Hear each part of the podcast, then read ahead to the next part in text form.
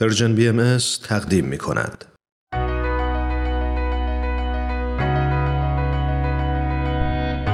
من کیمیا فروغی هستم. اومدم تا از قصه زندگی آدم ها بگم. آدم هایی که اهل همین زمینن. آدم های ماندگار که با زندگیشون و مسیری که رفتن می‌تونن راه رو به ما بهتر نشون بدن و مسیرمون رو هموارتر کنن. به نظر من همه ما آدم ها برای هدفی به دنیا آمدیم و چه عالی میشه اگر برای رسیدن به هدفمون بهترین خودمون باشیم.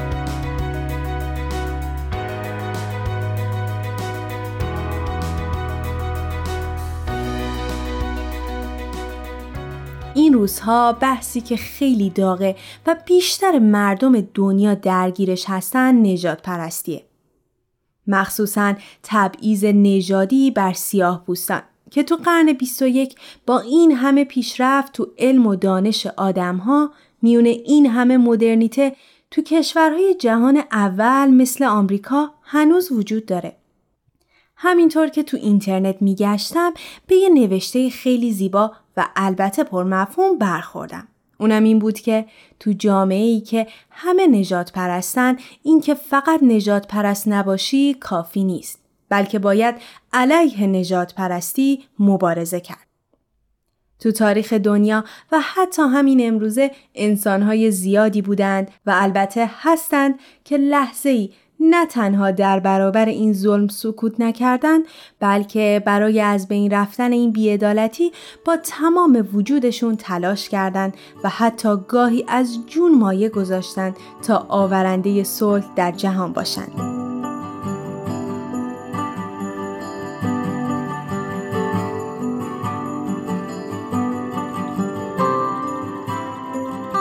این قسمت من رویایی دارم.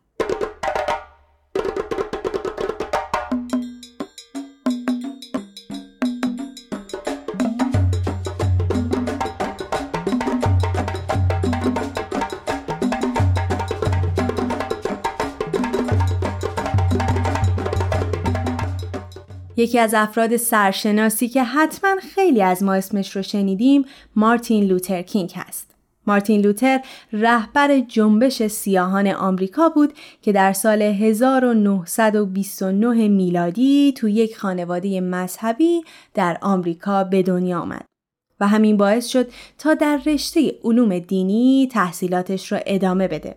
مارتین لوتر کینگ کشیش بپتیستی بود که بدون اینکه خودش بخواد وارد عرصه سیاست میشه تا از حقوق مدنی سیاهان دفاع کنه.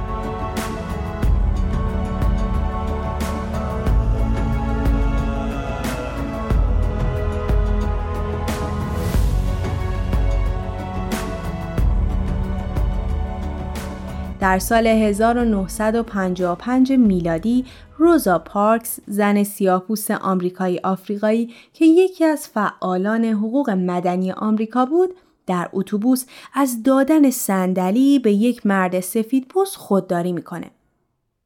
شاید باورش سخت باشه که روزی آدمها برای نشستن رو صندلی اتوبوس بر اساس رنگ و نژاد اولویت بندی می شدن. ولی این وسط چیزی که غیر قابل باورتره این هست که همین امروزه تو همین دنیای ما خیلی از قدرتمندان ما آدم ها رو بر اساس باور، دین و نژادمون اولویت بندی می‌کنن و در پیش خیلی ها از ساده ترین حقوقشون مثل حق تحصیل محروم میشن. خب بریم و ادامه ماجرا رو بشنویم. همین کار روزا پارکس باعث شد تا اون مجبور به پرداخت جریمه و همینطور رفتن به زندان بشه. در همون زمان بود که مارتین لوتر کینگ رهبر جنبش سیاه پوستان آمریکا شد و با تحریم اتوبوسرانی اون منطقه باعث شد تا دیوان عالی کشور قوانین جداسازی در اتوبوس در ایالت آلاباما تو آمریکا رو برای همیشه لغو کنه.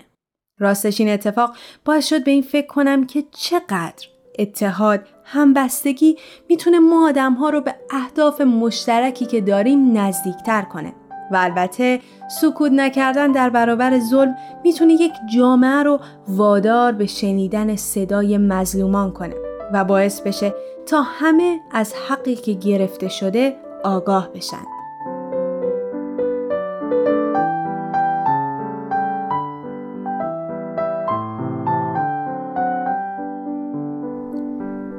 یکی از مهمترین واقعی که در زندگی مارتین لوتر کینگ اتفاق افتاد سخنرانی معروفش در سال 1963 میلادی در شهر واشنگتن آمریکا بود. قسمت های مختلفی از این سخنرانی به اسم رویایی دارم رو با هم میشنویم.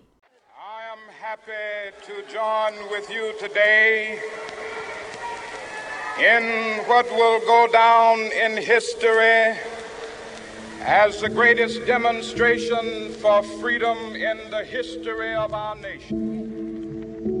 ما اینجا در کنار یادبود لینکلن گرد آمده ایم. کسی که صد سال پیش بردهداری را لغو کرد.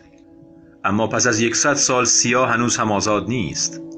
پس از یکصد سال سیاهی زنجیر تبعیض بر تارک زندگی سیاه پوستان سایه افکنده و سیاه را فلج کرده است پس از یکصد سال سیاه پوستان در جزیره دورافتاده فقر در اقیانوس بیکران رفاه مادی آمریکا زندگی می کنند پس از یکصد سال سیاه پوستان هنوز هم در گوش و کنار جامعه آمریکا می پجمرند و خیشتن را در سرزمین خود تبعیدی می آبند. و به شما می‌گویم دوستان من مبادا غرق در باطلاق نامیدی شویم به رغم تمام مصیبت های امروز و فردا من هنوز رویایی دارم. و این آرزویی است که ریشه در رویای آمریکا دارد. من رویایی دارم که روزی این ملت به پا میخیزند و زندگی می‌کنند و به معنای واقعی به اعتقادات خود جان میبخشند. ما به این حقیقت آشکار گواهی می دهیم که همه انسان ها برابر خلق شدند من رؤیایی دارم که روزی فرا خواهد رسید که در تپه های سرخ جورجیا فرزندان بردگان و فرزندان اربابان بر میز برادری با هم می نشینند. من رؤیایی دارم که روزی فرا خواهد رسید که چهار فرزند کوچکم در کشوری زندگی خواهند کرد که معیار قضاوت نه رنگ پوست بلکه محتوای اخلاقیشان خواهد بود و امروز من رؤیایی دارم. رؤیای من این است که سرانجام روزی دره ها بالا خواهند آمد و تپه ها و کوه ها پایین خواهند رفت. ناهمواری ها هموار خواهند شد و ناراستی ها راست. جلال خداوند آشکار خواهد شد و همه ابنای بشر با هم به تماشایان خواهند نشست.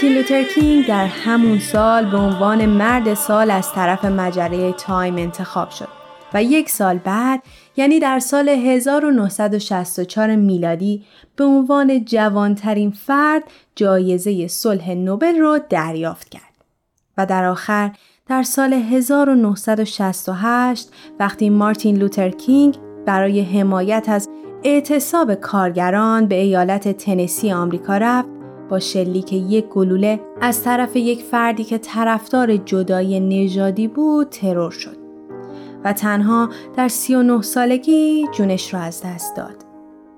مارتین لوتر کینگ درست یک شب قبل از ترور این اتفاق را پیش بینی کرده بود و در پیامی نوشت من سرزمین موعود را دیدم ممکن است با شما با آنجا نرسم اما می‌خواهم امشب بدانید امشب بدانید که ما مردمان به آنجا خواهیم رسید. رویای آزادی رویای همه ماست. صلح پرنده بیپروای خوشبختی وقتی آزاد باشه می‌تونه جهان ما رو زیبا کنه. رویای مارتین لوتر کینگ رویای خیلی از انسان هاست. رویایی که تحققش وحدت برابری و عدالت و آرامش رو به دنیای ما میاره و من یقین دارم با تحقق این رویا هیچ کودکی از رنگ پوستش حس نابرابری نمی‌کنه. هیچ زنی به خاطر جنسش بیعدالتی رو حس نمی‌کنه و هیچ انسانی بابت نژادش باور و عقیدش مورد ظلم قرار نمی‌گیره و حق آزاد زیستن ازش گرفته نمیشه.